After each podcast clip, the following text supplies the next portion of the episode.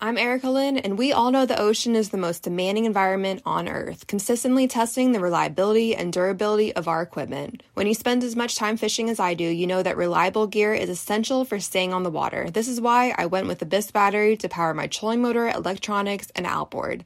The guys at Abyss Battery are rattling the saltwater industry by manufacturing performance marine batteries specifically designed for sonar, outboards, trolling motors, and electronic fishing reels. They're also Bluetooth compatible, so I found checking battery statuses right on your phone while you're out on the water is a huge game changer. To learn more about why Abyss batteries are used by the pros and factory installed by premier boat builders, visit abyssbattery.com. Fishing like a local isn't just about catching fish. It's about connecting with the environment and the people who call it home. It's about hearing the stories and traditions that have been passed down for generations and sharing unforgettable moments with the people you meet along the way. Fishing like a local is having an experience that stays with you forever. And with FishingBooker, you can experience it too, no matter where you are.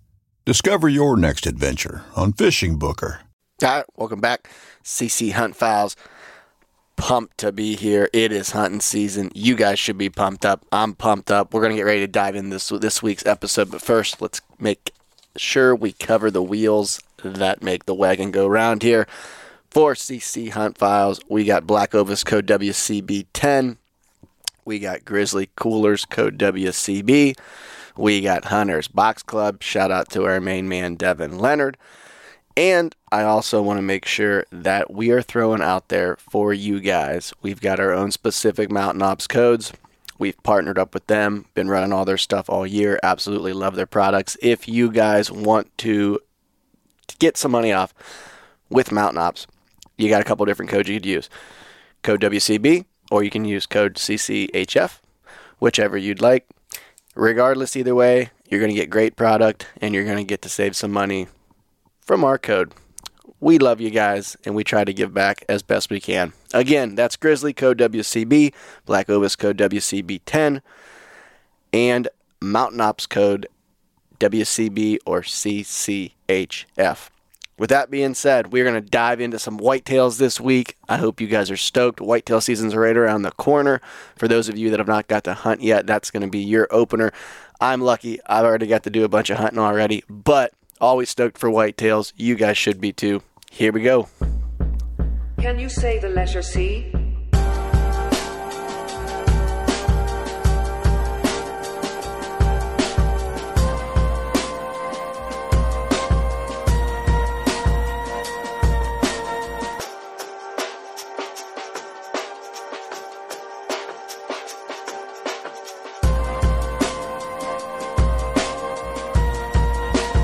CNC Hunt Files. All right, welcome back, CC Hunt Files. Ooh, boy, I got the cult leader in studio. My God, I'm a little bit scared because I feel like I'm in this room. I'm by myself. Kurt, my dad's not here.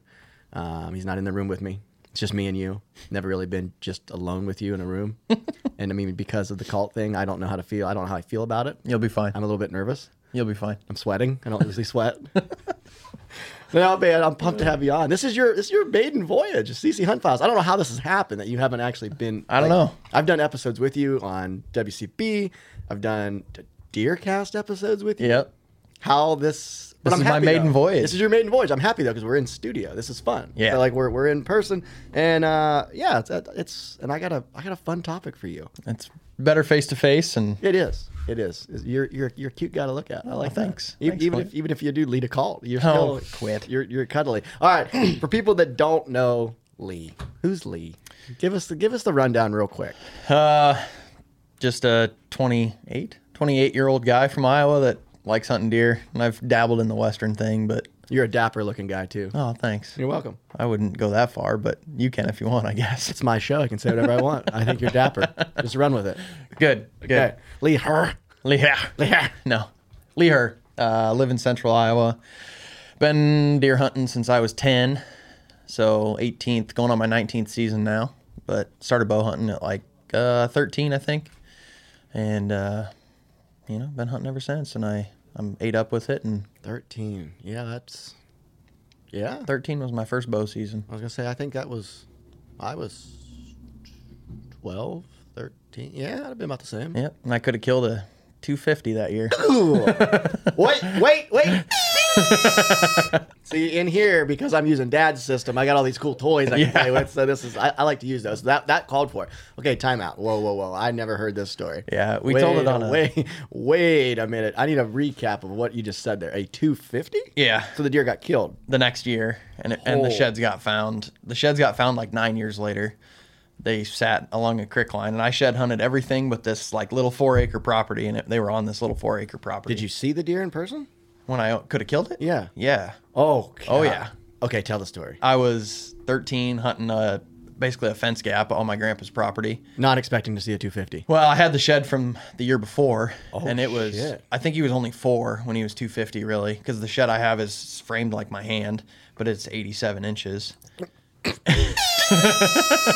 Jesus. Uh, sitting there, and 87 inches. a, a trail comes out of the timber, and it splits into. Wait, wait, two. wait. Hold on. Time out. Time out. What, what, Uh, what, you know I'm a shed guy. Yeah, 87 inches. yeah, and it's like the size of my hand. Oh it's got my God. What's it got for beam? How it's long? Like 18 inches long. So not overly long by any means. No, it's just a little. I think he was a three year old when I found the shed. But just palmated. out. 11 points, Oh my junk God. kickers. You got a picture of this thing? Not on my phone. I'll send you one though. Jesus God. Yeah. 18 inch beam and it's 87. Yeah. Yeah, it's got five brows that are all. How many scoreable on that side? Uh, I think it was 12, 11 or 12. Oh, and it had a big point broken off too, so it'd have been a 90 incher probably. Oh my God. And somebody trespassed and found the other side. Wow.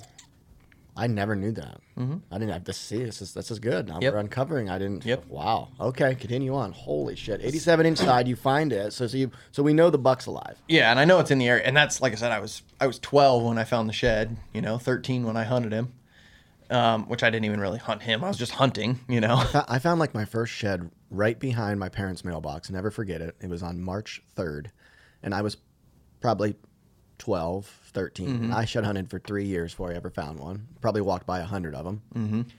And you would have thought I found an 87 incher, and it was about a 22 incher. Yep. So I can't imagine what the fuck. Yeah, I I started shed hunting when I was eight, like with my dad and Mm-hmm. a couple of my dad's buddies.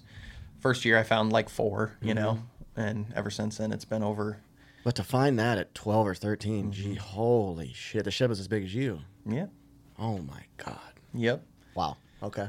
But then the next year, you know, I wasn't. It was my first year bow hunting, and I wasn't like obviously serious because I just went. I shot a forty pound draw bow, Right. Mm-hmm. like an old Browning bow, um, with eighty five grain broadheads, and had a twenty yard pin, and I was just talking to a guy the other day about that. Remember when like they had 75 and 85 grain? Like I remember like I shot my Muzzy three blade 75s for like a long time, and I shot Thunderheads 75s, and I'm just like, no one, no one would do shoots that a anymore. 75, Who? and not even kids. and people would be like, there you couldn't kill a deer with that, and it's like, yeah. Yeah, Yeah. you could. There were thousands and thousands of deer Yeah. killed with 75 grain three blade muzzies. Like, quit drinking the Kool Aid, people. Like, Yep. you, you could you could kill them with a 50 grain broadhead if you wanted to. Like, I think mine was the Allen brand, like Oh the yeah, Walmart yeah, brand, yeah, yeah, whatever. yeah, yeah. Where you could basically take your fingers and damn near bend the blade. Oh, yeah. yeah, yeah, yeah. Yep. yeah.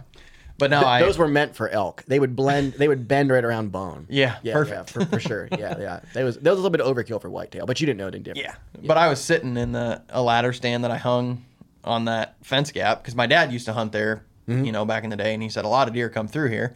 That was before I had trail cameras or anything.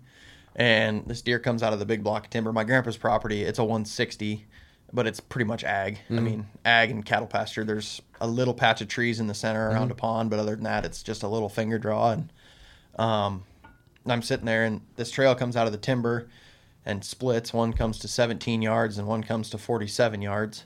And of course, I have the 20 yard pin, and the buck comes and he gets to that Y, and he stands there for a second, and he turns and takes the 47 yard path. Well, you know, I had to shoot at him regardless because I didn't know any better, and I had my 20 yard pin. So I drew back, and I remember just holding above his back and squeezing off, and right under his belly. Um, that's the only encounter I ever had with him. And then uh, looked for the sheds for, like I say, that year I got permission everywhere around there and walked everywhere. Um, a neighbor ended up killing it the next year, and it was 229 the next year. But then the feds, the sheds got found. My God. It was like nine years after he shed them. The sheds were found. Um, how did squirrels? seven years. How did it not get? How did that? it was in a low-lying creek area Oh. with no hardly any trees, and it was literally a kid riding his dirt bike found them rodents in their backyard. It wasn't Judd digging for dinosaur bones. Nope. Or digging Nope. for mammoth peckers or whatever he looks for. I don't know. When it's tusks and balls. But the sheds were, um, one was 108 and one was 116. Oh my god. and the 108 108 incher was missing like 10 to 12 inches so it would have been 236 without spread so wow. yeah and honestly I, i'm glad i didn't kill him just Oh, because you- i you know ruined. exactly Done. yeah Done. never never kill another deer like that Done. again you know Well, you know, and and- it'd have been my first year and So that statement, I'm glad you said that because that that's gonna take that's gonna lead right into this segment. So, so you and I don't kill bucks last year, right? nope and and um, for the last 12 well, yeah last 12 years I've, I've killed a good one and they've all pretty much been specific bucks right mm-hmm. And that was always the big question from all my buddies. Like they cared way more than i cared because i knew hey streaks are meant to be broke. And i didn't even look at it as a streak. I just looked at it as i'm going to keep doing what i'm doing but sooner or later i'm going to run into a year or two where i either don't kill i don't find one to kill i don't have one to kill. Last year was that year. It just and i'm just like i don't even care. Like you know it's it's fine. It's okay. It's going to happen. Like but I'm at a point now too, though, where it's like it's great to hunt booners and shoot some booners and kill some big ones and, and kill some really big ones. But it's also now I'm at a point where it's like it's got to be the wow factor has to hit me hard for me to Yep. want to kill one. Last year I just didn't. I just didn't have the wow. You know, I mean, I let some good bucks walk and let a couple come in and walk by that I thought I would shoot, and they got in, and I'm like, ah, not a wow factor eh, just not quite there. And I'm okay with it, you know. And I, I had a rough year. I, I just, I just, I never had that wow buck. Yep. And You didn't either, you know. Like, you yeah, and I had one or two that were nice that I knew of that I had a lot of history with, so that's Yep. the deer I was targeting. But as far as like a, you know, which and a lot of people are gonna be like, oh, you know, the biggest one I had was like a mid fifties ten pointer. Yep, same. You know, Same. Um, and had I I gotten an opportunity at him, I would have shot him. Mm-hmm. You know, um, but I, you know, I like you, I passed a lot of bucks. Um, passed a lot of four year olds. Yep. Um, uh, one three year old that I think next year, you know, I'll pass him again this year because Mm-hmm. I'm in a pretty good area for deer making it through. Um, and I'll, I'll pass him again, but he was a, I mean, as a three year old, he was mid 40s, Yep. you know, a 10 pointer with some split starting. So he's going to be nice. Um, I passed a, a nine pointer last year that was four. Yep. Um, that, you know, he's got good brows and good frame, decent mass for a four year old. So he's one that could, could be pretty good. Um, yeah. And I just, you know, I, I, I elected to not shoot those deer just for hopes in the future, you know? Yep. Yeah. Well, and you know, and, and that like, so like, okay, you run into a year where you don't kill one. You know, I run into a year where I don't kill one. You know, and, and it was, it was sad because my best buck was a mid 150s buck, and I found him dead. Um, crossbow bolt sticking out of the back of his hip, so that was fun. Um, that was awesome. Um, Oops. yeah, yeah, um, that was great. But um, yeah, he was at 20 yards on October 8th for 15 minutes, Yep. feeding in a big time foundation clover plot, just hanging out, doing his thing, and I'm just like. Ah man, I'm like if I let you go one more year, you're a booner. You know, Yep. like 15 inches. Usually, my bucks that are big like that at four and five make a pretty good jump. Good genetics there, great feed. I'm like, oh, yeah, I can't, I can't shoot you. yeah. You know, and he's coming in, and I'm just like, ooh, I like you. But then I'm like, mm, it's just not the immediate. It was, it was nice buck factor, Yep. but not the, you know, not the wow. Yeah. So I'm like, all right, well, that. But I still though, I still even knowing what I know now, I still want to shot him. Yeah. Like, even though it sucks he got killed, but I'm just like, damn, you know. But so, I'm one of those. that If you kill him, yep, your neighbor, your neighbor's definitely not going to kill him, and he's Yeah. definitely not going to survive if you kill him. So, right. and I had, you know, I had a couple good bucks last year that I elected not to hunt, like Mm-hmm. one that just showed back up for this upcoming year. Um, he was really good as a four year old. Well, let's see, I have one of my buddies has a shed from three seasons ago, and I think he's six, so he was three, four, five, yeah, three, four, five, six. I think he'll be six this year. So the shed from his the three year old year, he was mid forties. Uh, had a little bit of junk starting. At a four as a four year old, I think he was right in the seventy ish range. Had a bunch of junk and put cameras out last year for him, and he lost all his junk. I mean, no doubt the same deer, same frame, Right. same brows, everything. And he just lost his junk. And he's five, and I think, you know, mainframe 10, mid 60s. He didn't want to be trashy anymore. But He cleaned up his life. and Lee. my my cousins and everybody I talk to regularly about deer, you know, they were all like, "You're an idiot. Freaking kill him. He's a 165 inch 10 pointer." Right. And I'm like, "Yeah, but I I think." You know, he had trash for the two prior years. Yep. Last year we had a bad drought, was a bad growing year. I Right. just think I said I'm gonna I'm gonna pass him just because I, I think I have to. You Yep. know, I just in hopes that he, you know, because I really thought I was expecting him to be the 180 ish mark, hopefully, you know, but he lost all his junk. You know, had he had his junk, he would have been. Yep. Um, and I actually got a picture of him the other day for the first time this year, and he brought all his junk back. So I saw that. I made the right decision. saw that. Saw that. I was trying to pin on Google Earth Pro with my toolkit overlays from Mark Livesey where that buck was actually at. Me and Doug's got a little plan of Good luck. We're still looking. but he he's he'll unless something wild shows up, he'll be my number one target for sure. But Well, that's what I wanted to like. That's that's what I, I was going to talk to you about because you and I both are in this kind of boat. So it's like, okay, you go a year, you really didn't have anything like that was mind blowing. I didn't either. Now we're just kind of like, okay, like there's there's kind of two paths people travel on this. It's like a the next year is like the deflated year where you're like, oh, I didn't kill a buck. Like, oh, I need to motivate myself. Or it's fuck, didn't kill a buck. Like I'm super motivated now. Like you know, okay, I got to I got to find one. I got to figure it out. I gotta. So it's like, what what route have have you taken on that? Because it's like it does. Like it. I mean, it. The here's the deal though. If you're gonna kill and you're gonna hunt big deer, like mature bucks, and you're gonna set goals, and you're gonna, you know, once you start killing a 150, a 160, some booners, blah blah.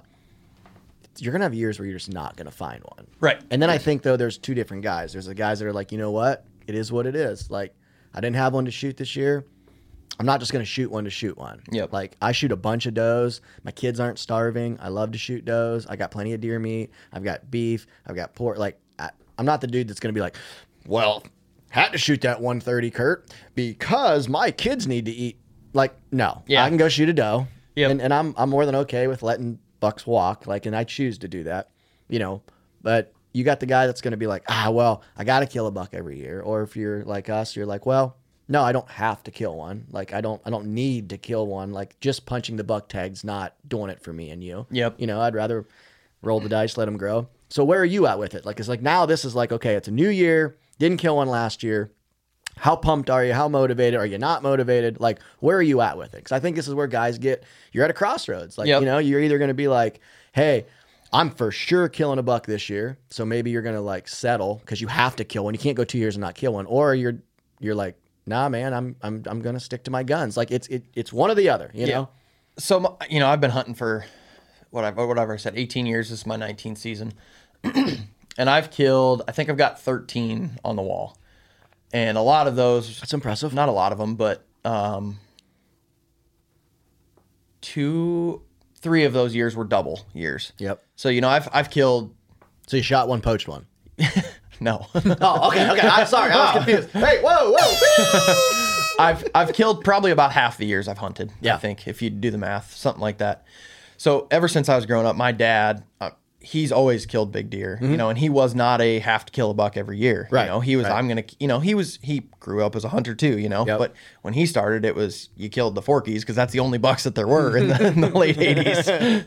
Um, so I've had that ingrained in my head since I was a kid. You know, you don't have to kill a buck just to kill a buck. No. You know, and and as I was growing up, you know, obviously we talk about this all the time. I started off shooting the 140s, you know, 150s, and really the last like five or six years is when it's been like, okay, I'm not gonna shoot a buck if it's 140, 50, you know, and it's like you're the same way. I'm to the point now where I want to kill something as big or hopefully bigger than the last one, you know, which at a at a point that becomes dang near impossible right.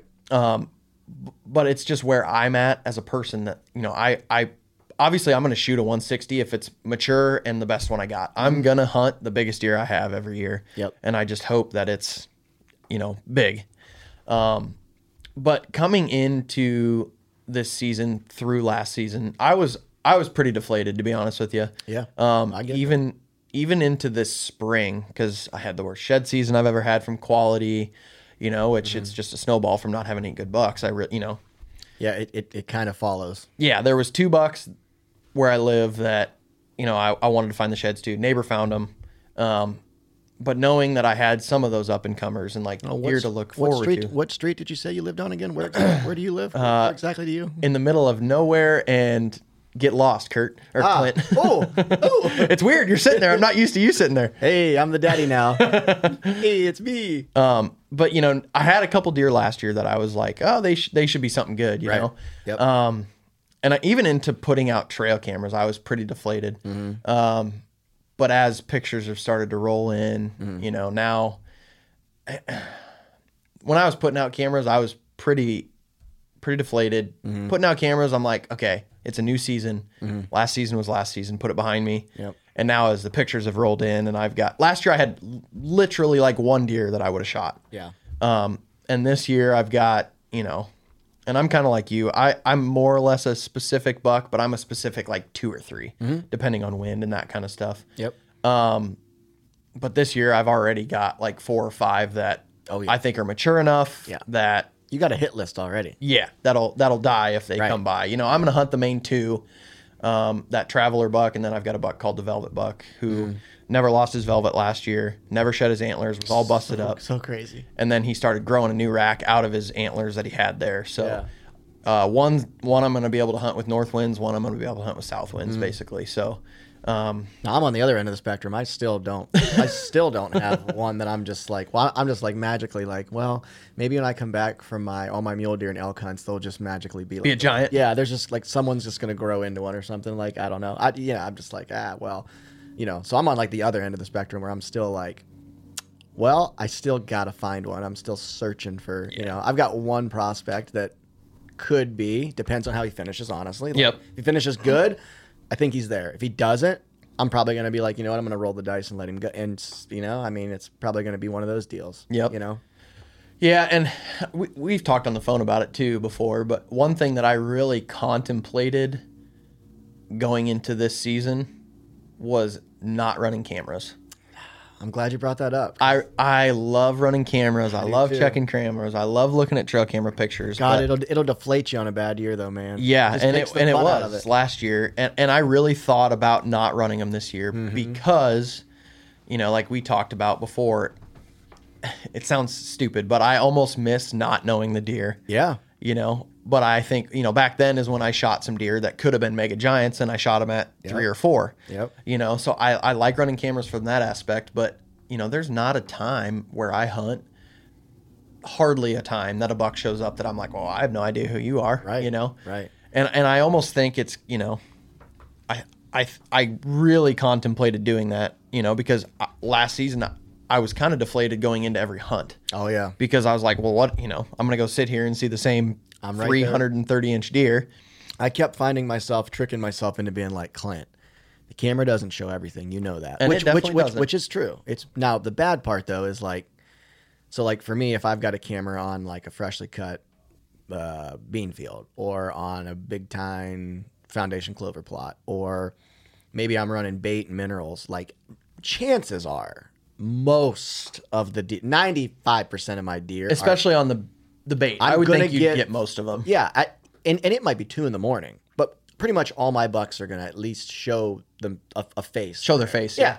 So it's like the the the the oh wow, what's here factor. Who is that? Yeah. It's it's it's, it's gone, and I think that's why I love western bow hunting so much because every basin I don't know, mm-hmm. every ridgeline I don't know. I mean, you know, like I mean, the barnacle buck that Devin killed, I'm looking at one basin and looking at 10 bucks, a 170 being the biggest, and I'm like, oh man, fuck, that's a good buck. Like, I'd go after that muley for sure, full velvet. I literally go over on the other side of the ridge line and look at a basin I've never looked in and find a fucking 235 and then call Devin and go, dude, holy fuck. Where are you at right now? Get here. Get here Yeah. because this is a Devin buck. Yeah. And just like. I mean, I don't know. You know, like I don't. I it you. It's thousands of acres out there. Like I don't. You, you don't know. And like, see, like I like that. You know, Yeah. hunting elk. You hear a big elk bugle, and you're like, ooh, that sounded. What like, are you? Yeah. That sounded like a dinosaur. You know, and I'm just like, ooh, what's that? You know, but in the whitetail deal, um, and that's fun. Like that's what's fun about the rut. But I'll be honest, I usually now last year I had fun in the rut because I didn't have a specific buck. Mm-hmm. So I liked the rut last year. Okay, because it was like I'm hoping some rando runs in. Yep. But most years I fucking hate November because I'm hunting a specific buck. Yeah. and in November. Who knows where he's at? It's like the kid that's 18 with a fake ID. Like, what bar's he at? Who fucking knows? The dude's Right. got a fake ID. Like, uh, he might be 10 counties over. Yeah. Like, who knows where he's at? I Yep. mean, you know, I don't know. Well, same with the buck. I don't know where this buck's at. You know, the last big one I killed, the, the giant eight, that dude was, I mean, I had people sending me trail cam photos of him when I killed him that literally are on a straight line from me five and six, seven miles away. Like, that buck was everywhere Yep. in November. Yeah. And then that's it. No more pictures. He's gone, you know? So for me, it's like, you know, I, the, the camera thing, man, I get that because it is. And, and okay, do you think cameras make guy, do you think cameras sometimes make us lazy in our hunting efforts? Yes or no? And elaborate what, what why your answer's there because I, I have a I have kind of a theory on this myself, but I'm, I'm interested in your in your philosophy. Do I think cameras make us lazy in our hunting efforts? I I would say yes, mm-hmm. and more or less like from a, a me standpoint, uh-huh. from my exploratory side of things, like mm-hmm. going and looking new mm-hmm. spots. Um, like boots on the ground. yeah, So you're not going to do as much of that because of the camera. Yep. Yeah. And like, especially because, you know, which is dumb, but like the years that I do have good deer, mm-hmm. you know, I I only focus on those good deers. Uh-huh. Those good deers. Good Wow. deers. Wow. Wow. Wow. Wow. Those good deer. Wow. good deers. Them there good deers over there. Damn goddamn good deers. Um, and I don't go look new places. The mm-hmm. years that I've had the most success is the years I haven't had a good deer on my cameras. So I go somewhere else and look and put cameras up somewhere else or hunt somewhere else. Um, like my my ten pointer that I have on my tattoo that I killed the year before I killed Junk Brown, my Big Ten. You know, he was an upper sixties ten pointer, and I just went and hunted a random timber for the first time. Um, and my first sit, I had an encounter with him. He came to like 80, and then it mm-hmm. was like, oh, you know, I'm going to hunt him, put his cell cam out. Ended up killing him. Yep. Um, but yes, I would say, and this might be controversial, I think cameras have made hunters lazy. Mm-hmm. You know, back in the day when I was younger, and my dad, well, my dad never ran a trail camera in his life. Yep. we which I still do the drive around every mm-hmm. night, you know, but not near like my dad and I used to. I mean, we used to set up, climb on barns and water towers so yeah. we can see farther and overlook fields with spotting scopes and cam, you know, a video camera. Yep. Yep. Um, but it's been a lot of years since I've hardcore like what I would say velvet scouted. Um, Yeah. and I think that's because I let the cameras do the work for me, you know. And like I talked with you, you know, you more or less, I'm not going to say losing the flame, but enjoying the the muley thing Yeah. as well. I think, Yeah. I think there'll come a time, you know, I think you're borderline there, but I think there'll come a time for me where I'm going to have to do that no camera thing just to mm-hmm. like yep. have a different Yep. look at it and you know just for a year the problem is i like running cameras you mm-hmm. know or pick up a chunk of timber that i'm gonna go hunt and not run cameras in mm-hmm. you know and then i'll probably see something big and i'll put cameras in there you know but Yeah, I, I feel like for me with cameras, like uh, like last year, okay, so I don't have a I don't have a giant to hunt, okay, so I'm hunting, but because of the cameras, and I know in my mind like okay, there's nothing really that big here. Like I'm I'm still hunting and hoping I'm just not seeing a giant, mm-hmm. but I'm kind of like haphazardly hunting. Like I'm still hunting, but I'm not fully invested in every sit. Like I found myself dazing off or maybe not being as mobile as often as I should have been or maybe you know I'm not, I wasn't as zoned in honed in as sharp as I should have been and I think because I'm like hmm, do I really need to move that stand? Do I really need to set up 15 yards different from where I was because the wind's a little bit different tonight? When I really know there's not a big one here anyway. I'm just hoping one magically shows up. So I start. I've, I've dove into that a little bit, and I'm like, hmm. I'm like, I don't like that. I don't like that about. I don't. I don't like that I'm doing that. I don't. I don't like that I was thinking like that. And then like with some of the cameras, instead of me doing a lot of like on foot scouting or like observation sits, I'm just like, oh nope, I got four cameras running over there, and yeah, fuck, nothing's nothing's going on. So Yep. well, I guess I'll just uh, I don't know. I'll go jump on. I'll jump in a tree somewhere and get on onX and start looking at where I'm going to hunt mule deer in three weeks with Devin out in, during the rut. And then I find myself like I'm on my phone or I'm I'm I'm doing other things, writing articles or whatever, posting the social, whatever the fuck I'm doing. And deer are walking by, and I'm just like, hmm, cool. But I'm not really like, Yeah. I'm not really in it. And I'm just like, hmm. But m- without all the cameras, it's more of like the You're on your toes. you're on your toes. You You, never know? know. Yeah, and Yeah. it's and, and and on a year when I've got a big buck, it's constantly I'm hunting a big buck, so I'm like, ooh, I'm on pins and needles. Mm-hmm. So I have found where now I'm kind of like, okay, if I don't have a big buck this year, I'm gonna kind of fade away from the cameras a little bit. I think it's gonna like help me kind of get back into that primal instinct of like, okay, I'm hunting. I got to be fully focused. Like I don't fucking for sure know what's gonna take place here. Yep. Whereas like when I'm running seven, eight cameras on a farm, I feel like, you know, like it, it's good and bad, right? Like there's a fine line there because it is telling you a lot of information, but it's also like if you're still gonna hunt there and you want to hunt there, it's kind of like it's either making your flame go way up, oh, there's three good bucks here, or you're like deflated. Shit, Yep. there's really nothing here, and you're like, fuck. But maybe the rut's coming, and you're like, well, a neighboring buck could be here, so I need to hunt. Then you got to like keep yourself motivated and present. So it's Yep. like how how did you keep yourself motivated? Like how how's Lee gonna motivate himself?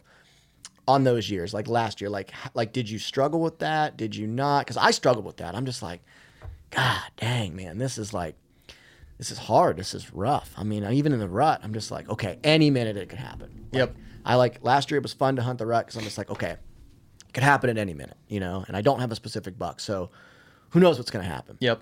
But then after the rut, then you get into like late season and you're like, okay, we're back to feed, back to patterns. I'm back to a million cameras and no big deer.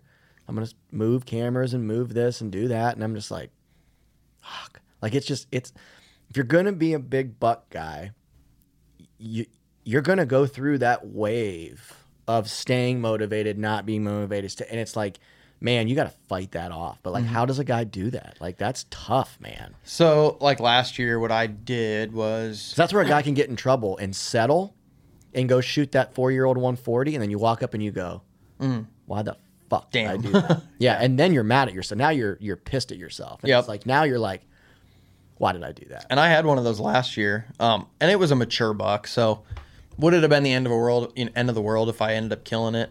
No, but it's not what I wanted to put my tag on. You know, Right. Type of thing. So at the end of the day, you're still going to be like, you're trying to justify it whenever you look in the mirror. You're like, Yep. he just wasn't what I wanted. So I, I, you know, I drew back on this deer, and it was it was like a low 40s eight pointer, probably a five year old. You know, never going to be anything good. Had a kicker base point, you know, and I drew back, and and it was a little bit on the outskirts of my range, anyways. you drew back. Your crossbow wasn't cocked yet. No, no, it wasn't. I had to pull it back first. Okay, then, okay. You know, Gotcha. I was confused. I was then turn like, my Garmin ranging sight on my crossbow on your on. Ravin. Gotcha, Yeah, gotcha, yep, gotcha, gotcha. yep. Okay, okay. That makes more sense now. I was, I was confused. I was like, wait a minute, you didn't already have your crossbow cocked? Like mine's always cocked. My I always have mine cocked. But double barrel? Yeah, yeah, double Okay, barrel. got both both bolts in. Uh, no, I just used the bottom one actually. Wow, you're primitive. So you're a traditional crossbow guy. I like that. That's cool. But no, I drew back on him, and, and Wow. and I We just pissed 800 people off. 800 more than that. Um, I drew back on him, and I'm looking at him, and I'm just like, oh man, I'm not going to be happy with that. So I actually let down, which is probably one of the hardest things for a bow hunter to do, is to Oh, dude. let your bow down and not fly an arrow. oh yeah. Um, So like coming at coming out of the rut, you know, I get mainly where I hunt, I get a lot of deer in late October that come through one time. Yep. You know, and then I get Seek, them. seeking, searching. Just I get them the end of November. Come through one time. Yep. You know, I get like one or two days of pictures of them. Yep. And that's it. Um, So you got a, a very. It's a very very tight window there. yeah. It's literally like A couple days. Halloween, you know, the two days leading into Halloween through the day after it, I get, you know, every year on these couple places, I get one buck. That's it's a, normally a pretty nice buck, Mm-hmm. But it goes through and and that's it. I never get pictures of them again. But then I always get the same deer. November 28th, 9th, 30th come through. So at the beginning at the beginning of the main rut and at the end of the main rut, that farm typically is gonna could produce. Typically, Will I will say I'm I'm not gonna say will, but you know I've hunted it for three years, and every year I've had a older, you know, four, five, six year old mature buck Mm-hmm. stroll through, and it's the same buck that comes through in October, the last couple days in October, and the last couple days in November. Nice. He- and I think he's coming looking for the first ones, Yep. and coming looking for the last ones. the last ones. Yep. Uh, but but as far as staying motivated after the rut, you know, I I actually gave up a lot of hunts and didn't hunt for my the ten pointer I was hunting and drove around and looked for deer and Mm-hmm. And, and I found a deer last year that you know he was a really old buck that I knew. so you were staying motivated by um, continually driving trying- driving around and looking Yeah, for deer yeah. and trying So- to get permission and got so- a lot of no's, but so, so for you, instead of just hunting a farm, hoping a big one was going to show up, you're like, okay, I'm going to exhaust my efforts and try to go Go find one. Go physically see if I see can one, find one. one. Okay, Yep. that makes sense. That's good. Yeah. And I and I found one last year that you know got me excited. He was not a big deer by any means. He ended up being bigger than I figured. now, did that did that mentally help you stay in the game? Yep. On a year when when you're struggling. Yep. Yep. Yep. And just see Makes you know, the first time I saw him, what, and he had a freaking 13 inch drop tine. So it was like a deer that I was like, oh, baby. Yeah, that would he was two points on his right side. A That- big fork is all. that'd give you the wow factor. And his left side was a four point with a 13 inch drop. And it, that the neighbor found the drop tine shed and it ended up being a lot bigger than I figured it was. Um, but, you know, finding that deer sparked me going into late season, you Yep. know? Yep. And I, I, I argued with my wife about going Christmas morning because I had him in mornings on the property I could hunt coming back. That's spicy. By the time he would get by Late season. late season, it'd be after dark. By the time he got to the field, Yep. Um, but I'd get him daylight coming back in the morning, So you were gonna slip in real, and it was an ag field was the hard part, Oh, and that's wow. it, you know, Oh, that is- and that's that I got permission.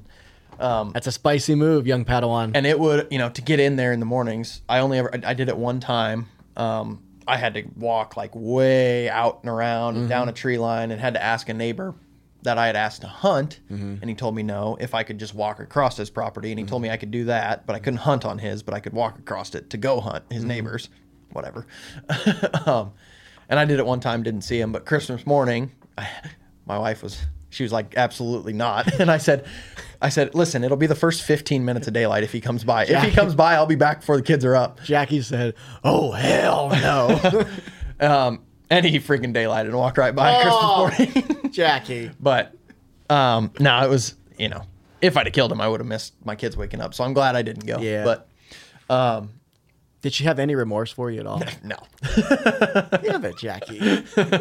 I mean, we love you, but Jesus, Yeah. easy on our boy. Yeah. he's fragile. But no, that's that's how I stayed, especially in the later part of the season. Stayed motivated and and Yeah. you know, looking basically going and looking for a buck that Mm-hmm. I didn't know about. You know, Yeah, no, Um, that's that's smart because I think a lot of guys like if you don't have a buck, it's easy to fall into the. Well, there's a good football game on, and I mean, hey, dude, I'm I'm a big sports guy. I love. Yeah, I'm not. I love football games, and I I record them and tape them, but it's easy to fall into that. Ah, I don't have a big one. Fuck it, I'll go to the Browns game or ah, the Sooners are playing Texas today. I better watch the game. Ah, I probably should go to my buddy's bachelor party, or I probably should go to that fucking beer and bottles baby party for my buddy, or whatever the hell you got going Yeah. on. Yep. You start finding these reasons, you know, and if you're not motivated, you're gonna you're gonna just you're gonna go to just Yep. gonna quit hunting. And I'm not I'm not sitting here putting a disclaimer out saying that you shouldn't do fun things during hunting season or shouldn't do things that are not just hunting related, but you're gonna start doing less and less hunting. Yep.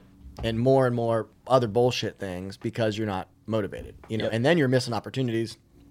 And it's pretty hard to kill a big buck if you're not scouting, hunting, glassing, doing something, trying to find one. It, typically, they don't just walk up to your house and The go, old saying, you can't kill one from the couch. Yeah, You ty- know? typically they don't just walk up and go, "Hey Lee, it's me. I'm at your door. Hey, I live three mile down the road on the west side of that block. If you want to hunt me, and I'm going to daylight tomorrow. yeah, I'll be there. Uh, bring your double barrel crossbow and come hang out with me if you want around five ish. We'll say. Yep. I'll be there in the cut cornfield, north end.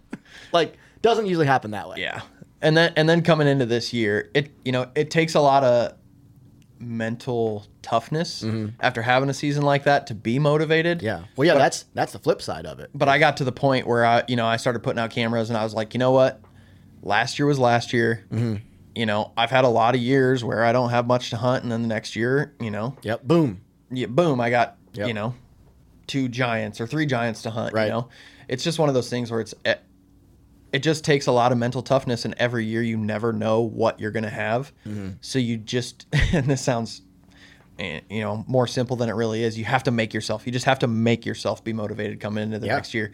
And not everybody can do that. And I I've struggled with it in years past, but you know, coming, you know, ever since I've started hanging around you guys, you know, the WCB crew, it's made me more mentally tough when it comes to deer hunting. Um, because it's you talk about it and everybody talks about it all the time. Surround yourself with people you want to be like, and surrounding myself with you guys who are really mentally tough, driven, big deer killing sons of guns, has made me more mentally tough than I was prior. You know, Mm-hmm. like last year when I was struggling, I would just talk with everybody and they'd be like, "Dude, it's it happens." You know, Oh, yeah. just keep at it and you never know. And Yep. I ended up killing Karen and. You know, it's pretty sad when you're number two targets a doe, but I got it done. I mean, I mean, it's I get it. I mean, it's it's part of it, and you know, it's um,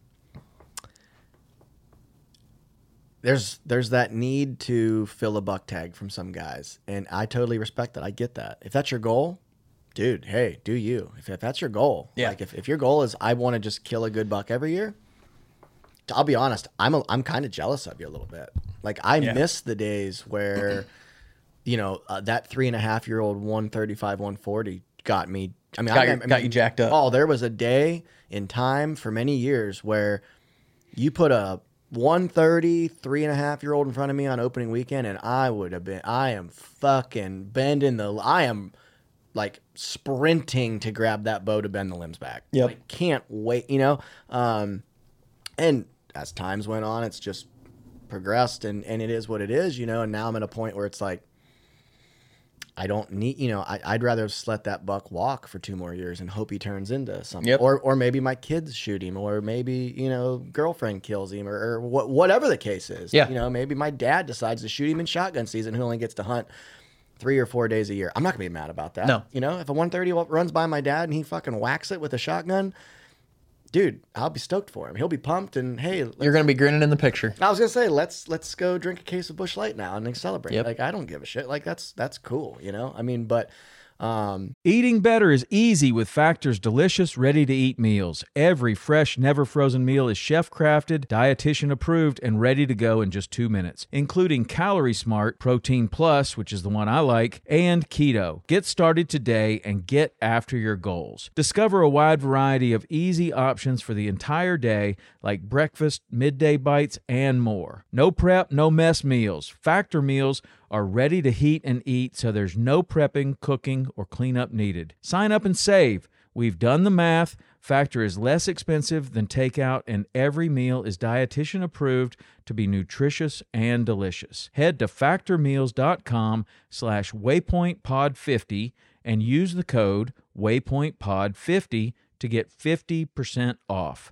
That's waypointpod50 at factormeals.com slash waypointpod50 to get 50% off. On average, it takes about 30 days for a person to break their New Year's resolution.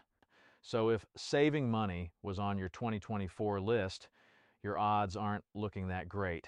Luckily, I have a 100% guaranteed way to save you money this year. Just switch to Mint Mobile. Right now, Mint Mobile has wireless plans starting at $15 a month. That's unlimited talk, text, and data for $15 a month. Use your own phone with any Mint Mobile plan and keep your same phone number along with all your existing contacts. To get your new wireless plan for just 15 bucks a month and get the plan shipped to your door for free, go to mintmobile.com slash WCB. That's mintmobile.com slash WCB. Cut your wireless bill to 15 bucks a month at mintmobile.com slash WCB. Additional taxes, fees, and restrictions apply. See Mint Mobile for details.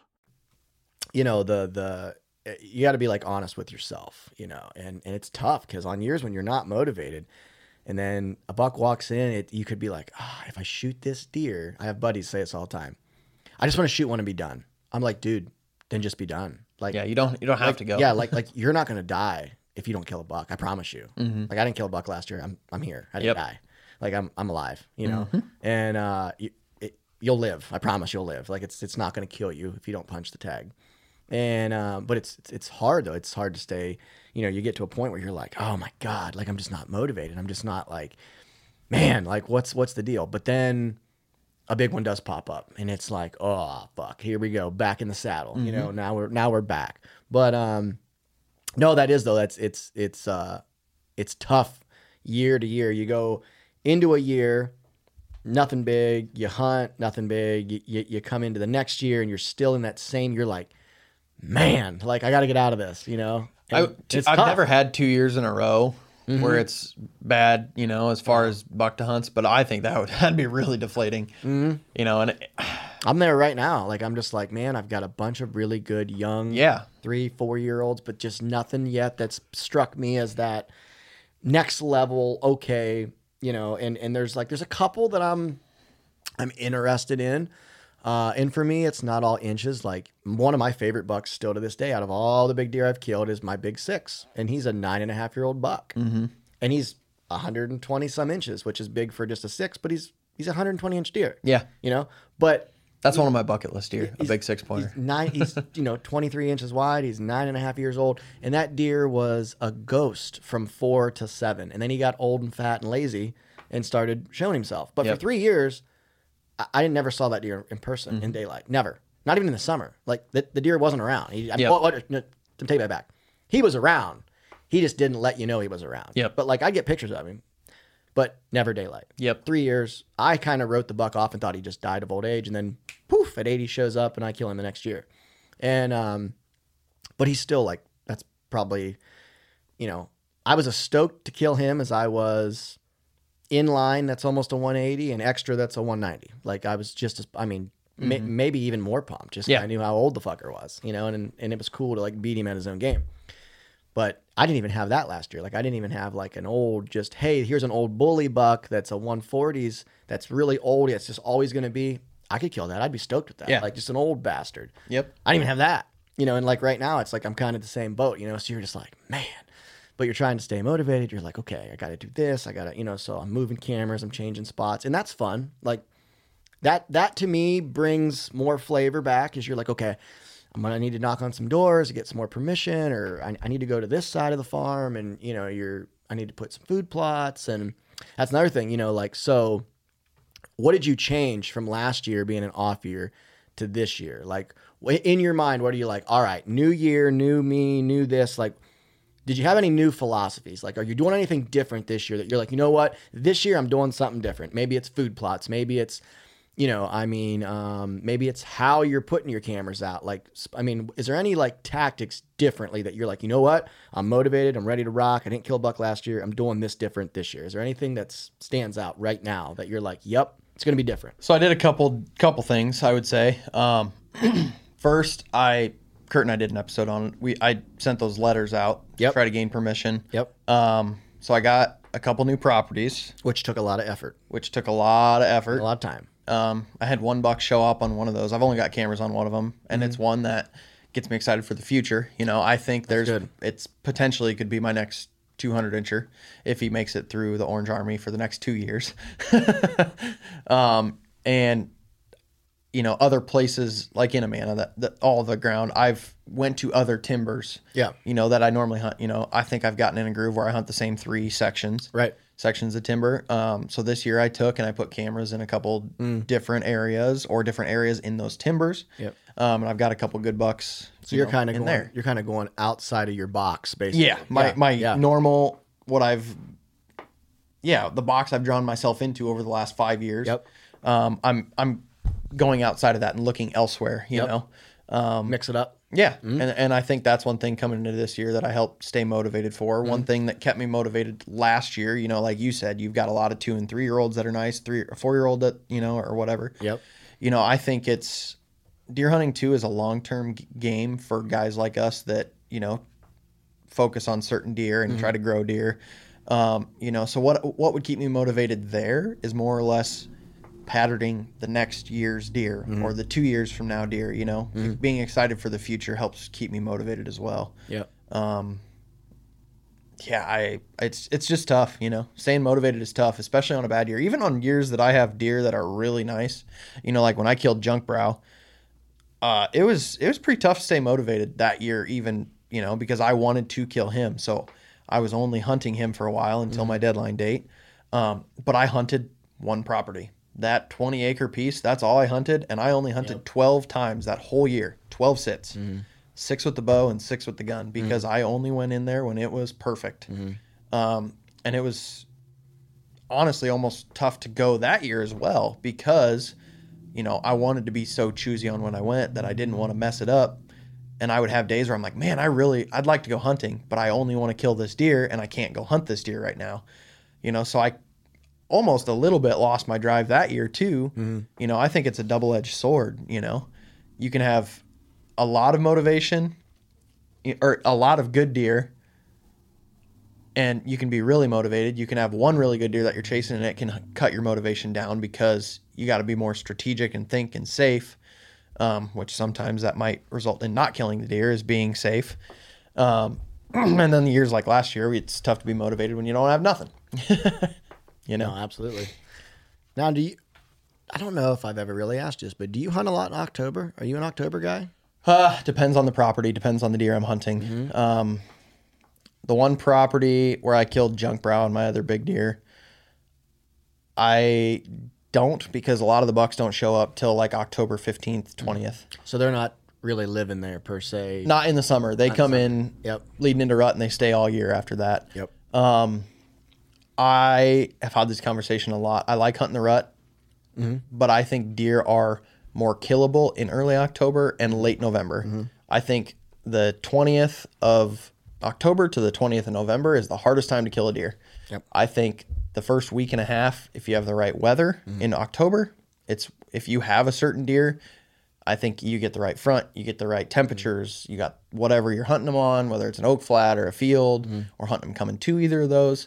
I think it's easier to kill a deer that time of year, and I think my favorite week of the year is like Thanksgiving week. The Yep. you know when they're coming out of the rut, trying to refuel. Yep. I think that's the to me that's the easiest week to kill a deer.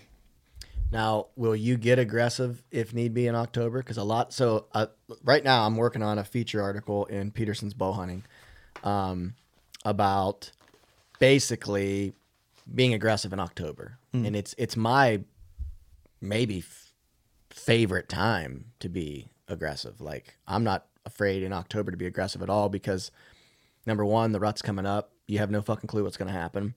And then after the rut, they've forgotten what happened in October, and they're going to go back to feed because they have to. So if I if I screw it up in October and I don't kill him in November, by that time it's all about food, a little bit of second rut action, but uh, we're back to almost a a blank canvas Yep. again. So I am ultra aggressive in October, but some guys are just absolutely. I'm not stepping in the woods.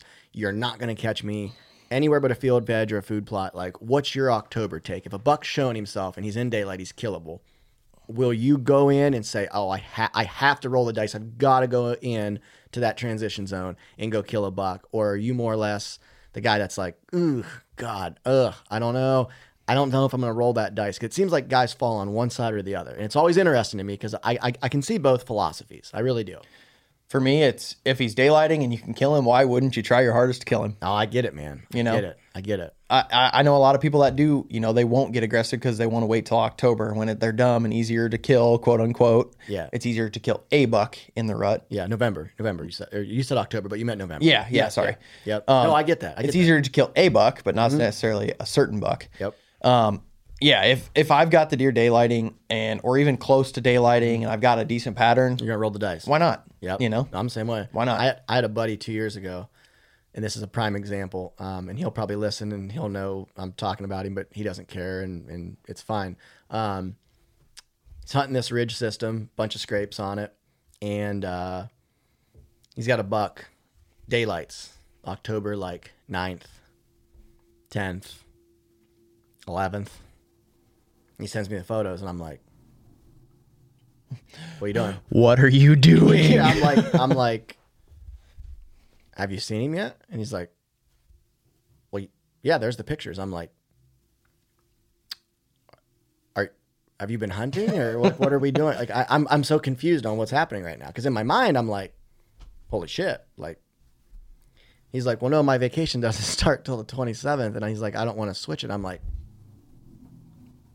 I don't care if I kill him on October like, 10th yeah, or November I'm- 10th. I'm, I'm- going to kill him. So I'm you like, know? I'm like, okay. I'm Yeah. like, um, but like he's here right, like he is here right now. Right now, that deer Mm-hmm. Yep. is bedded somewhere off that spine of that ridge and is coming up there every night and hitting these scrapes, heading to a bean field that hasn't been cut yet. I'm like, why would we wait? What? What? I don't understand. Yeah, I'm that mentality And my, too. and my, my buddy's like, well, I feel like I've got a better chance to kill him, you know, then basically like later on, closer to the rut. Um, I don't have a stand right there on those scrapes. Um, and I'm just like, the best chance to kill him is when he's killable. and I'm just like, dude, like the rule of three. This deer's already done three. Like, so I'm I'm a rule of three guy. If I see a buck do something twice the third time, unless I have a child being born or I have some major death in the family, I'm going to be there the third night. yep. because chances are you know it's it just seems like they let you know it seems like a buck will do stuff a few times in a row if if if everything's the same now if a major condition changes Yep. all bets are thrown off but if Yep. you've got it's going to be an east or a southeast wind the next three nights temperature is about the same barometric pressure is about the same and that buck hits on monday i'm going to guess probably tuesday wednesday he's going to there's a very good chance he does the same damn Yep. thing so I'm going to go with, okay, I'm going to be there that second. And if I'm not going to be there the second time, I'm definitely going to be there the third time. Yep. And in my buddy's case, I'm like, yeah, I don't know. But, but he stuck with his plan. So Yep. long story short, he hunts, he takes the 27th off to the 10th of November, which is a good time frame. Never sees this buck. Lo and behold, we come to find out the neighbor's son-in-law comes in two days after the daylight last daylight picture he got and kills him on an opposing ridge in the morning. He was basically working to that bean field fuck around over there and then come back mm-hmm. in bed. Well this kid killed him in the morning. He was on his way back well we didn't know this because the kid lived out of state so the kid kills the buck takes the buck to i think he lives in like west virginia or some shit mm-hmm. okay we don't know that. We don't find any of this out until we actually run into the neighbor during gun season and we're bullshitting with him and he's showing us a picture. And my buddy's like, When did that buck get killed? He's like, Let me see that. And I'm like, I knew right away when I saw the picture. I'm like, Oh no. Dude, that deer wasn't even alive. Like my buddy spent his Yeah. whole vacation hunting a buck that, was in wasn't West. Virginia hanging in a fucking barn somewhere. Like yep. you know, he skull plated him and like I think he's gonna get him mounted, but Yeah. the deer wasn't even living. And like to me, like I'm just like, God, God, like I was more sick about it than my buddy was, I think, because I'm mm-hmm. just like, dude, like that deer was so killable. Like, but everyone wants to hunt the rut. They want to hunt. Mm-hmm. I get it. I get it. I get it. But dude, I had a pretty similar one last year, actually. It was a buck that I did not think was the quality that I wanted to kill Mm-hmm. from my my pictures. Um, I had pictures of him all summer. He was an eight pointer, not very wide, but tall tines, not great threes, you know. And I thought he was like a low 40s type buck. that's a decent compound Um, buck, but that's not a crossbow buck. compound maybe. Yeah, maybe. Longbow for sure. Crossbow, no. But I actually during shotgun season we do the pushes and everything. Yeah. I, I jumped him and and when he when he jumped up, I looked at him for a second. I was like, "Oh, you are way bigger than I thought you were." Hey, buddy, come back. and I shot at him and missed actually because my freaking gun misfired three out of the five shells, which eh, made me a little upset. But that deer, I chose not to hunt him because I didn't think he was big enough from the pictures. yeah. Um, he, I had last year we had the really bad drought. Yep. Where I'm where I'm from, um, and he daylighted Mm-hmm. from October 8th to Halloween. He daylighted 21 days. What? I had my camera over this pothole in the timber, mm-hmm. and it was the only water. It's by the river, but it was the mm-hmm. only non fast moving water. Right, right. He daylighted 21 of that 23 days or 24. There was like two days in the whole month he didn't daylight. Did you ever? and I didn't have a cell cam there. Did, oh, okay. So I checked the camera like the third or fourth day before that time period started. I checked it on like the 12th or something like that. and you didn't think he was big enough to where you're like, I should go look at him in person. No, He just didn't strike. Okay. no, right, Okay. just from the picture. I mean, it was a deer that I knew was nice, but I didn't fair. think, but he was a lot heavier than I thought, bigger See, frame. that's where cameras can like, man. I've had some bucks where I'm like, oh yeah, he's big, and then he's in person. I'm like, he's 20 inches smaller. But I've had a couple. like that one where I think he was he was low to mid 50s and I thought he was low to mid 40s. You I'm know, was- at yeah, like you're looking at him on the camera, and you're like, mm, decent buck, and then he comes strolling by, and you you don't even expect it Mm-hmm. in person, and you're like, whoa, who the fuck? Who the Yeah. hell? Who is that? like I thought, you know, I thought his twos were 11 inches, 10 Mm-hmm. or 11 inches. They were like 14, I would say.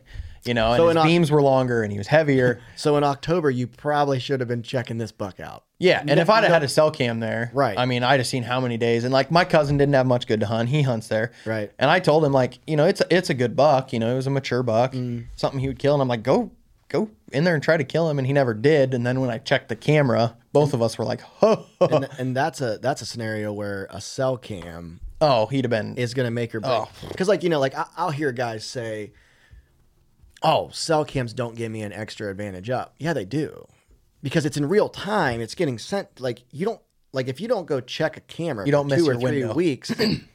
you might have missed your window. Like if my buddy wouldn't have had a cell cam on that scrape, right? Mm-hmm. He doesn't know that deer's up there doing that. How, how does he know that? Yep. But on a, but a cell cam, you do. Yep. So my argument's always been like, I'm for cell cams. I don't give a shit if it's legal. Use them. Yeah. Like I've I've got some. I mean, whatever. But, cell cams have killed my last right. two of my last three Right. deer. But like, don't be the guy that's like, oh no, it's no different than you with a regular cam. Yeah, it is. Yeah. Because I don't have to physically go check. Like it's coming right to my phone. Like Yeah. I'm seeing it. Whoa, he was in there this morning. Intrusion. Getting them in real 100%, time. Like 100%. the 10 pointer on my on my tattoo that, that I talked about. I 100% killed that deer because I got a picture of them combining the field. Mm-hmm. Then that night I got a picture of him right after daylight going out to the field. So the Mm-hmm. next morning I went in there and I killed him. You're putting the puzzle pieces together, Yeah. and there you go. Yep. Yeah. And had I not been able to check that, you know, had I checked that camera two weeks later, Mm-hmm. I wouldn't have known that on in real time. And junk brow, uh, same thing. I mean, I would I'd get pictures of him coming out at night. Yep. And the the mornings, I would get pictures of him coming in at a certain time. He would daylight that next night. Well, the night I killed him, the morning before, Mm-hmm. he came through at that certain time, and he came out at daylight, and I killed him. You know. Yep. So if a buck's gonna show you his cards in October, you're you're all in. Oh yeah, diving in. Why not? You know. See, I'm- like i I'm- said, I don't care if I kill him October 10th, November 10th, or December 10th. Okay, so- January 10th. So, I don't care. So how do you view buck beds? If you blow a buck out, are you fucked, or is that, are you not? What's your what's your standpoint there? From that whole standpoint, to me, bucks do not have one bed. Mm-hmm. They bed. You know, I think they've got six, eight, ten beds. You know. Um, just for different wind directions and Mm-hmm. pressures and all that kind of stuff. Um, I, I do think if I think you you can probably bump, bump a buck two or three times Mm-hmm. before he's like eh, and I think he'll still use that bed. Yeah. but he's going to get wise. You know, uh, I'm not too worried, especially the first time bumping him out. And a lot of times, you know, if I do that, I'll go right in there the next night. Mm-hmm. You know, because he's in there. If it's the same conditions the next night, he's probably going to be right back in there. Yep. You know, I know people that have bumped a buck out of a bed, put a camera on the bed, and they're back 45 minutes later. You know, Nope. I've always said the same thing. Like I view it as like it's a security system, right? Yeah. If the bed they can him- see or smell everything. That's why they're bedded there. Yeah, it, the the bed did its job. It kept him alive. Yep. And they're constantly being hunted, not by just people. You got lions, wolves, bears, coyotes, bob. I mean, you, got a, a magnitude of shit. It's not just human intrusion, you know. But I've Yep. always, you know, uh, I'll, I'll every year it never fails. I'll have a bunch of guys that'll message me, dude. I bumped this buck last night. I was walking in or I was walking out. Should I wait a week, two weeks? How long? I'm like. Uh, I'd be right back in there tomorrow, and Yeah. they're like, "Ha ha ha! No, for real, dude. Like, what do you think?" And I'm like, Seriously. "Yeah, I'd be Come in a different way, but I, am like, I'd be right back in there tomorrow. Like two of the booners I've killed, I, I, I know for a fact I bumped the one the day before I killed him, and the other one I bumped two times the week prior, and he was still bedding in the exact same spot. You know, and I think if you bump a buck, you know, three or four days in a row out of the same bed, he's Yeah, he- probably going to move. Yeah, he might shift. I think he'll know. come back. He might shift know? a little bit, but I've, I've always used the like I've always used this analogy, and people are like, "Well, yeah, that seems to make sense." Like if I break into your house, right? Okay, you're not home, Jackie's not home. I break into your house, but your cameras go off, the alarm system goes off. I'm like, "Oh shit!" and I get out of there. Okay, are you gonna get rid of your alarm system? Are you gonna change your alarm system? Fuck no! It did exactly what it's supposed to do. It was like, "Hey, this idiot just broke in my house." I'm alerting the police. I'm alerting the fire department. I'm alerting you and Jackie and everyone's phones going up. Did its job. Well, if a buck wins you, sees you, you know, hears you coming, that spot, the alarm him. system, it Did worked it for him. Yeah. Yeah. did exactly what it's supposed to do, and that's why he beds there because it keeps him alive, keeps him safe. So I'm just like, yeah, I don't get real worried about that. You know, like I'm just like, mm, that doesn't really bother me. So Mm-hmm. yeah, so you're on kind of the same page. Okay, so since we're going over things about big bucks, do we make big bucks out to be smarter than they are? See, I think no. I think they are. Okay. I, I don't think so. I think once they get, I think to a certain point, Mm-hmm. there's that four to seven that they are brilliant. Mm-hmm. I think you know their instincts are really good, Mm-hmm. but I think young ones are dumb, old ones are dumb. But I, I personally just the deer that I've hunted and and the the challenges I've had, I, I mean maybe a little bit. Maybe a little bit. I think people do take it a little too far sometimes on how hard they think about it. But I do think, I mean, they are, they're smart. That's how they get to that age. You know. Oh yeah, yeah. There's a reason that they're a seven year old. There's a reason that they're a six year old because they knew how to avoid, you know, getting killed. I think I think we make big deer way smarter than what they actually are, but instinctually, the animal is very smart. Yes. So its instincts are almost unbeatable, right? Mm-hmm. But they all have patterns. I Oh, don't. yeah. I don't. I personally, I don't believe in the whole. He doesn't daylight. He's not killable. I don't believe in that. I don't. I don't believe in it. Deer daylight, it's just not where you're at. Hundred percent. If you think a deer lays all day, every day, and because the daylight is up, he does not move. I'm sorry, but I will disagree with you f- till the end of time. Mm-hmm. I will disagree with you to the end of time. Yeah. You are not going to get me to believe A deer will move at some point during daylight. one thousand percent. They are going to get up, meander around, take a shit, browse, grab something to eat, and bed back down. I'm not saying they're going to go 400 yards. Yeah, but he's going to be on his feet in He- daylight somewhere. I've had times where I'm sitting in a stand, Yep. and I, you know, I watched the buck I was hunting on the other ridge, down the valley, up the other side, watched him bed down. He got up like seven times during the day, and he would only move Yep. 80 yards, feed over there, and bed back down. Mm-hmm. He'd move Yep. 100 yards, move, bed back down. He'd come back. This, mm-hmm. you know, he's on there. There is no deer that never daylights. He's daylighting somewhere, whether it's in the heart of a timber or on your neighbor's property. Every deer is killable in some way. I think we we use that as a brilliant excuse to validate basically either sucking or being lazy. And we can't figure a buck out or we just don't want to put in the effort but we want to act like, well, I mean, I wouldn't You're right, I shouldn't have shot this 140, but dude, let's be honest. The big browed 10's unkillable. He doesn't daylight. How are you going to kill that buck? He mm-hmm. Okay, dude. Are you trying to convince me or, Or yourself. yourself Yeah. that realistically you just didn't put in the effort because i mean for me i'm just like okay no animal living breathing well, i don't give a shit if it's a, a freaking bull elk a big buck is never moving throughout the day like it's it's not that's just it's not that's not what's going on I do think that there are bucks that are unkillable on properties, on certain properties. oh yeah especially If you are hunting a deer on a property he doesn't daylight oh on, that's tough very You're not going to kill him. 100% The the one that I is sorry, Eric is going to take a miracle to kill his nine lives. yeah because of where he lives. 100% It would take ten days in a row sitting your ass in that tree stand, dark to dark. yep and to be honest And I think you'd was, have a chance at if him, i was but- him that would be my philosophy I think that's the only way you kill that deer. Yep. But there are some deer that are unkillable for certain people. Mm-hmm. Not saying Oh, yeah. he's completely unkillable, but situations make deer unkillable as far as, you know, I've always said if you're hunting a specific buck that doesn't actually bed on your property, so he's not staying on the piece of public you're hunting, the piece of private you're hunting, he's not staying there actually bedding. That's a very hard deer to kill Mm-hmm. because you are now talking about a very small sliver of a window that he could walk by you. If Yeah. he's bedded there, he is at least in your wheelhouse for most of the day, maybe most of the night. Mm-hmm. If he is not, that is a tough, tough animal to kill if he is realistically hardly ever actually on the property that you are actually sitting on. Mm-hmm. I mean, it's already hard enough to kill one because instinctually they're very smart. That's six, I think their sixth sense keeps them alive more than anything. And Yeah. that is that is almost unbeatable because we can't control or we don't know when that kicks in or how that works. Well, and that's where you're people making deer smarter than they actually are. I don't think it's a they don't think about it. It's not that their mm-hmm. brain is smart, it's their natural Oh yeah, instinct. keeping me alive instincts Yep. is what makes them smart. They're not they're not sitting there and you know getting bumped out of their bed and saying, "Well, I wonder if, you know, he's going to come back tomorrow." Yeah. It's, you know, which we talked about the back bed thing. That was just an example. Yeah, no, that's it's not them processing the thought in their mind. It's Right. their natural gut feeling. Right. Now, okay, what's your thoughts on the October lull? I, I think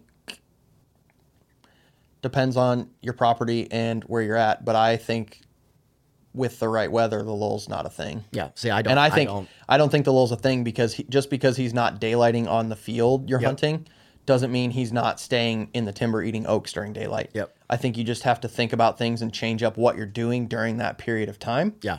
Um, But I don't, you know, if it's warm and you know the wrong moon phase and Mm-hmm. no high pressure, no storms coming through, no nothing, is it hard to kill during the quote unquote lull? Yes, 100%. But I don't think that there there's a time that a deer is not killable throughout any time of the year. Mm-hmm. There's always a time you can kill him. It's just depending on where he is and if it's on your property. Yep. Yeah, see, I'm, I, I don't, I never have believed in it. I, no one will ever convince me of it because for me, I've killed a lot of deer in that middle of October. I've had some of my best bow hunts in that middle of October. And why it was good is because I knew where a buck was bedding and feeding. Now, if you weren't right there and you were two ridges over, Oh, you're you're SOL. you might have said, "Oh, it's the October lull. No deer moving." No, dude, you don't have where they want to bed and where they want to feed right now. our early muzzleloader season in Iowa falls in the October lull. Mm-hmm. It's like two weeks long. It's usually like the around the tenth Yep. to like the twenty first or the twenty fifth or something like that. The number of times I have I have could if had I had a gun in my hand during that time phase over my life, I don't hunt early muzzleloader. I hunt our late muzzleloader just Yeah. food and cold.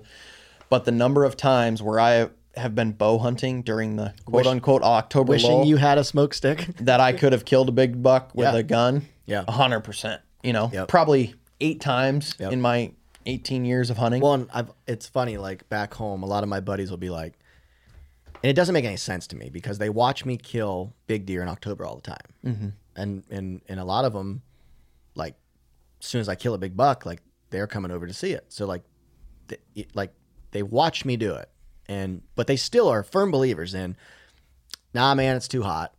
Big deer just aren't going to move tonight. And I'm like, it's 70 degrees out. It's too hot. I'm like, I have pictures and watched them all summer on 95 degree days. Yep. In broad daylight at 5:30. yep. You're telling me on a 70 degree October night on a secluded clover field there's not going to be any deer show up? Like it, it's in, Now, don't get me wrong. I think if you come from a week uh, or not, you know, ten days of thirty-five and forty degree weather, and you get a seventy degree day, Oh, yeah. they're definitely going to shut down. But to me, my mindset goes to I'm going to go sit a water hole. Yeah. Where are they going? to They're going to be hot. They're going to be thirsty. They're, your odds to me on a situation like that are going to be higher to kill a deer on water. Yeah. Well, and like my sit water. my whole philosophy is I'm like if they'll move in 95 degree weather in daylight, what makes you think they won't move if they choose to move on a 70 degree day in Mm-hmm. October? What's the difference? And like I- I think the biggest thing there is like I, like I said, if it's surrounded by really cold weather, I don't think it's going to be very good. But if you're, you know, if you go through all of September and the first 20 day, or 15 days of October are 60 to 70, Mm-hmm. Yeah. hunt. Yeah. Oh, yeah. You know, if he's if you're coming off of a cold snap into into a warm up, Mm-hmm. you know, I think it's not going to be worth a toot. But I think if you're in a continual temperature zone there at 60 to 70, 75, I think it's normal for him that year, you Yeah. know. Yep. Yeah, I mean, and, and it's like you know, I think at times we we're we're we're trying to like we want to force deer to move when we think, or we want to like put this scientific fucking algorithm thing on when big bucks are, and it's just like, dude, they're gonna do what they want to do when they want to do it. You know, like like in the in the elk world, you always hear guys go, elk are where they are. Or where do you find elk? Where elk want to be, mm-hmm. because they're nomadic as fuck. And I do think, you know, I do think in the whitetail world, I do think, you know, those pressures and moon phases and weather. Oh yeah, and they can help you or hurt you for sure. I I do think deer do move because of those things. Oh yeah, you know. I mean, I'm, I mean, you know, I'm a firm moon guy. I'm a, I'm a big red moon guy. I've killed a lot of big deer on red moon. I mean, I, I like that time frame, but I'm not only gonna hunt or not hunt because of that. If a buck daylights on quote unquote a shitty moon day, and the next two days are shitty moon days, yeah, my ass is hunting. Yeah. because and that's the one he thing. with chose those, to move in daylight on a shitty moon day because he wanted to. He might choose it again. Yep. It's a. I would say those things catch ninety nine percent of deer. You're gonna have deer that don't follow those things, or they just. That's when those deer like to move. Every person's different. Every deer's different. Mm-hmm. Yeah. You know. I think overall those. You know. The moon phases and Yep. the temperature changes and all that stuff. I think it does. 100% your odds when those are good are better Oh, yeah. I than mean, when they're not yeah, but i'm not that's not saying that they're Yeah. not going to Right. you know Yep. I mean, it definitely. When I see a cold front with a red moon ahead, and it's mid October or end October, and I got the rut coming up, and I know bucks are getting puffed up and they're starting to move more. Oh, of course, I'm like, oh my god, I got everything in my favor. Yep. Like I love to see that. That's great. You know, um, but if a buck wants to daylight on October 2nd and it's a full moon and it's 80 degrees and it's quote unquote shitty conditions, hey buddy, he's gonna daylight if he wants to. Hey, Yep. if you want to key, if you want to daylight, let's let's. I mean, you know, I killed extra, my biggest buck, on the first the opening night of bow season in 2016, and it was like 84 degrees that day. Yep. And he was on that freaking food plot at 5:45, on his feet, meandering around like a freaking idiot. Like Yep. just, but just hey, first deer, first deer, first sit, first deer of the year. Here he comes. And I'm just like, what? In in my mind, I'm like, I'm looking. I remember looking at my watch. I'm like, this ain't right I'm like, the fuck are you doing? Literally, I remember being like, what are you? Did you get bumped? I thought he got bumped. And he's walking. And I'm just like, Which that, he could have. He could have got bumped out Well, of his bed, you know, he was- 400 yards away Yeah. or 300 yards away and just He was decided, walk- well, I'm up. I'm. he was well walking, had his tail wagging, just munching on clover, walking right to me. I'm just like, go. Whitetail buck deer, munching on clover. here he comes. And I'm just like, okay, here we go. Like, you know, I'll take a handout all day. dude. you know, that was the easiest buck. Uh, it's open. I mean, it's opening night. Opening night. You know. Um, yeah, I'll take that. Like, I'll take those. I, I, I, that's the only like what I would call easy whitetail I've ever killed. Like, and, and easy by I didn't. I have. To, I hunted two hours. I was in. I was in a. I was in a tree for two hours. Um, but yeah, I mean, if God wants to hand me another 190 this year on the opener that I don't even know ex- now. Now extra, I knew was around for two years, but maybe this year he'll just magically drop a 170 in front of me, and there it is. You, You, just know? never know. You, you just don't ever know. Lee. That's the magic of it. You just don't ever know. Well, I, I, this was this was good. I like Yeah. this. This is a fun conversation because it is. It's uh, motivation can be tough, and on tough years, you know, you had a tough year last year. I had a tough year. Like we're both trying to do things to like stay in it, stay motivated. Now you right now you've got bucks that you're like ooh, you know. Whereas I'm over here on the other end. I'm like. I got a couple that I, I want to see how they finish, but Yeah. they're not immediate. Ooh, you know, they're kind of a that's a good buck, Yeah. but it's not that wow factor. Now, Yep. they, now they could be, um, you know, with another couple weeks to grow, they could they put on another 10, 15 inches, which they easily could do. Yep. There, they would go from the oh that's a good buck to oh damn that's a Yeah. yeah I'll take yeah yeah yeah Yep. you know I like that.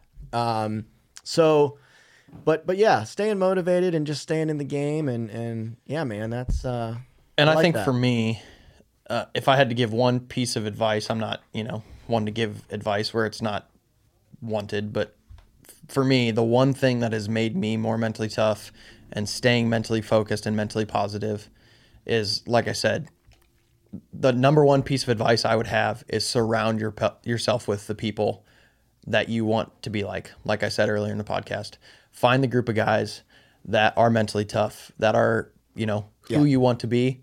Surround yourself with them and you will more or less become like them. Yep. You know, if you surround yourself with downers, you're going to be a downer. If you surround yourself with guys like the WCB crew that are like, heck yeah, dude, we're going to go kill and we're going to kill big shit, Yep.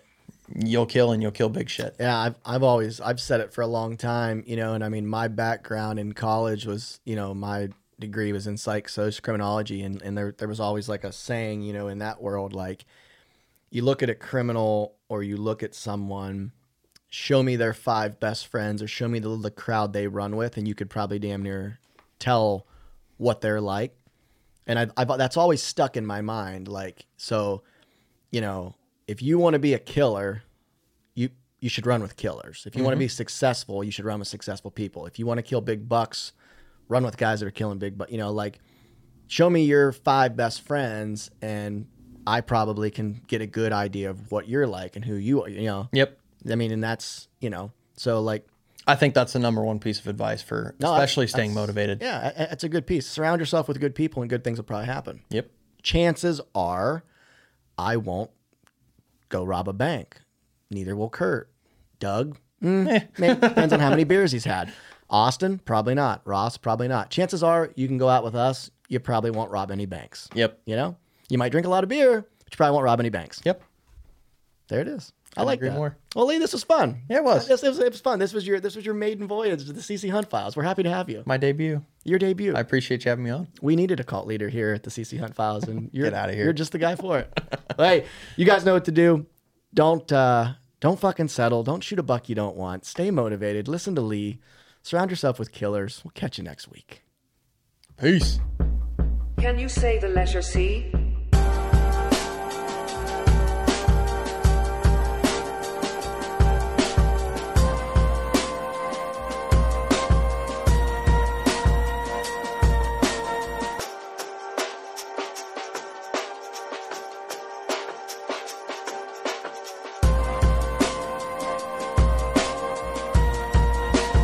CNC Hunt Files.